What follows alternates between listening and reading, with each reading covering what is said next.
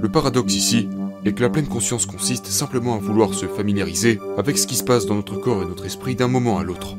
C'est la volonté de nous tourner vers notre expérience plutôt que d'essayer de faire partir des pulsions aussi vite que possible.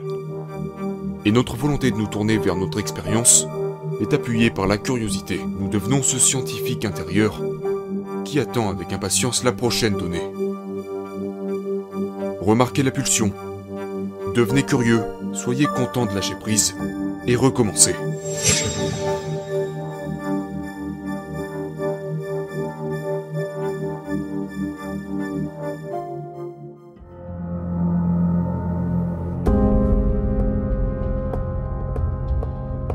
Quand je débutais la méditation, la consigne était de prêter attention à ma respiration et de rappeler mon esprit quand il s'égarait.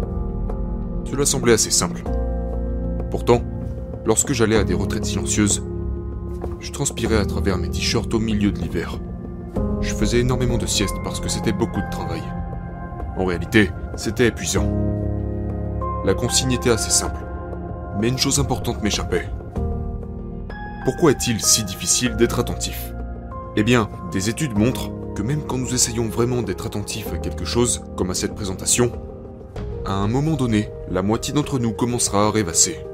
Ou aura envie par exemple de regarder son fil d'actualité Twitter. D'où vient donc ce problème?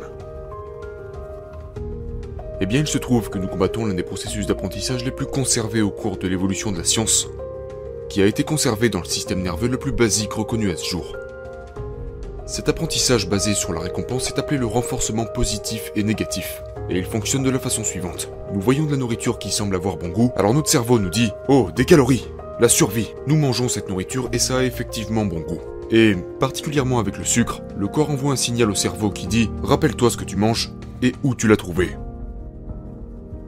Nous imposons cette mémoire dépendant du contexte et apprenons à répéter le processus la fois suivante. Trouve la nourriture, mange la nourriture, ressens le bien-être, recommence. Déclencheur, comportement, récompense. Simple, n'est-ce pas? Eh bien, avec le temps, notre cerveau créatif nous dit Tu sais quoi? Tu pourrais t'en servir pour autre chose que simplement te rappeler où est la nourriture. La prochaine fois que tu te sentiras mal, pourquoi ne pas essayer de manger pour te sentir mieux?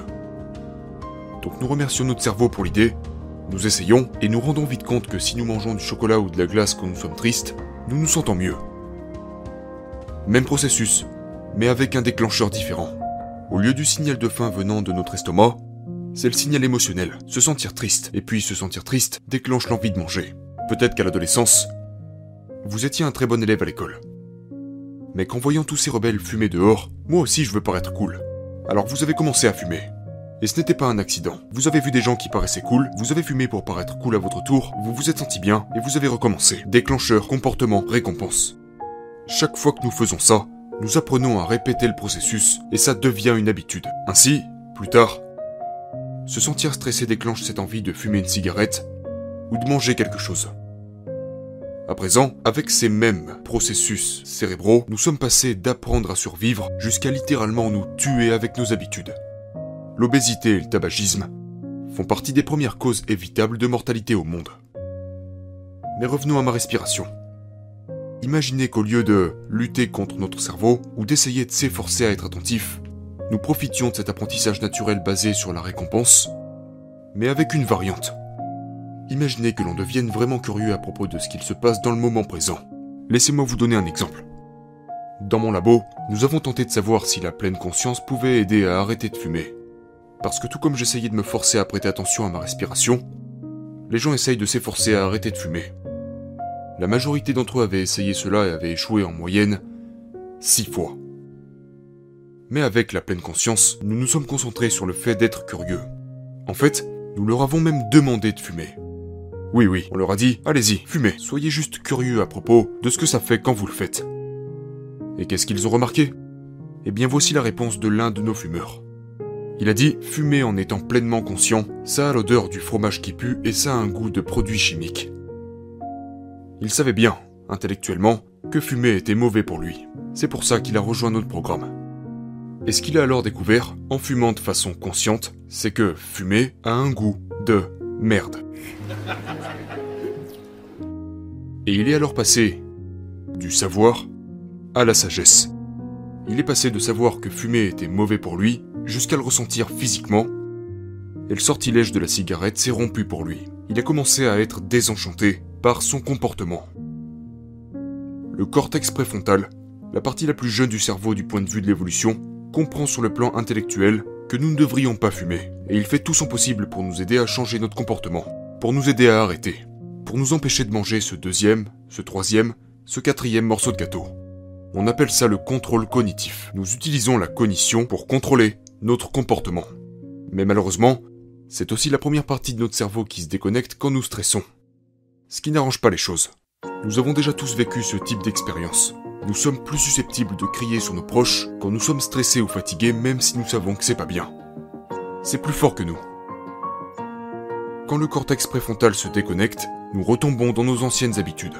Ce qui explique pourquoi le désenchantement est si important. Et voir le résultat de nos habitudes nous aide à les comprendre plus profondément, à le ressentir physiquement pour que nous n'ayons pas à nous retenir ou réprimer notre comportement. Nous devenons simplement moins intéressés par l'idée de le faire. Et c'est là tout le principe de la pleine conscience. Voir très clairement le résultat de nos mauvaises habitudes, se désenchanter à un niveau viscéral, et à partir de cette position, lâcher prise. Maintenant je ne dis pas que l'on puisse arrêter de fumer comme par magie, mais qu'avec le temps, alors que nous apprenons à mieux voir le résultat de nos actions, nous abandonnons nos vieilles habitudes et on en crée de nouvelles. Le paradoxe ici est que la pleine conscience consiste simplement à vouloir se familiariser avec ce qui se passe dans notre corps et notre esprit d'un moment à l'autre. C'est la volonté de nous tourner vers notre expérience plutôt que d'essayer de faire partir des pulsions aussi vite que possible. Et notre volonté de nous tourner vers notre expérience est appuyée par la curiosité, ce qui est naturellement gratifiant. Quel effet ça fait? La curiosité, ça fait du bien. Et que se passe-t-il quand nous devenons curieux? Nous remarquons que nos pulsions sont simplement faites de sensations. Oh, on ressent des contractions, de la tension, de la nervosité. Et nous remarquons que ces sensations vont et viennent. Ce sont des petits morceaux d'expérience que nous gérons d'un moment à l'autre plutôt que d'être écrasés par cette énorme pulsion qui nous étouffe. En d'autres termes, quand nous devenons curieux, nous sortons de nos vieilles habitudes réactives basées sur la peur et nous apprenons à vivre dans le présent. Nous devenons ce scientifique intérieur qui attend avec impatience la prochaine donnée. Cela peut sembler trop simpliste pour changer un comportement. Mais dans une étude, nous avons découvert que la pleine conscience était deux fois plus bénéfique que les meilleures thérapies pour arrêter de fumer. Cela marche donc vraiment. Et quand nous avons étudié les cerveaux de méditants expérimentés, nous avons découvert que des parties du réseau neuronal du processus d'autoréférence, appelé réseau du mode par défaut, étaient sollicitées. Une hypothèse courante est qu'une région de ce réseau, appelée le cortex singulaire postérieur, n'est pas activée par la pulsion elle-même, mais seulement lorsqu'on se sent piégé par elle. A l'inverse, quand nous lâchons prise, quand nous sortons du processus en étant juste curieusement conscients de ce qu'il se passe, cette même région du cerveau se calme. Actuellement, nous testons des programmes d'entraînement de pleine conscience qui visent ces mécanismes centraux et qui, ironiquement, utilisent la même technologie qui nous distrait pour nous aider à sortir de nos habitudes malsaines telles que fumer ou manger pour évacuer le stress et ainsi de suite. Est-ce que vous vous souvenez de la mémoire dépendant du contexte? Eh bien nous pouvons fournir ces outils aux gens dans les contextes les plus importants. Ainsi nous pouvons les aider à profiter de cette capacité innée, à devenir curieusement conscients quand cette envie de fumer, de manger par stress ou autre survient. Donc si vous ne fumez pas ou ne mangez pas par stress, peut-être qu'à la prochaine envie compulsive de vérifier vos emails, ou d'essayer d'échapper à votre travail, ou peut-être de répondre compulsivement à un message pendant que vous conduisez, essayez de profiter de cette capacité naturelle. Soyez curieusement conscient de ce qu'il se passe dans votre corps et votre esprit à ce moment-là. Ça sera une nouvelle chance de perpétuer ou de sortir d'un de nos cercles vicieux.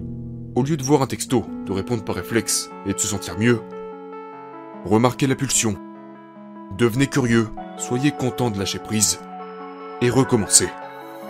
Merci.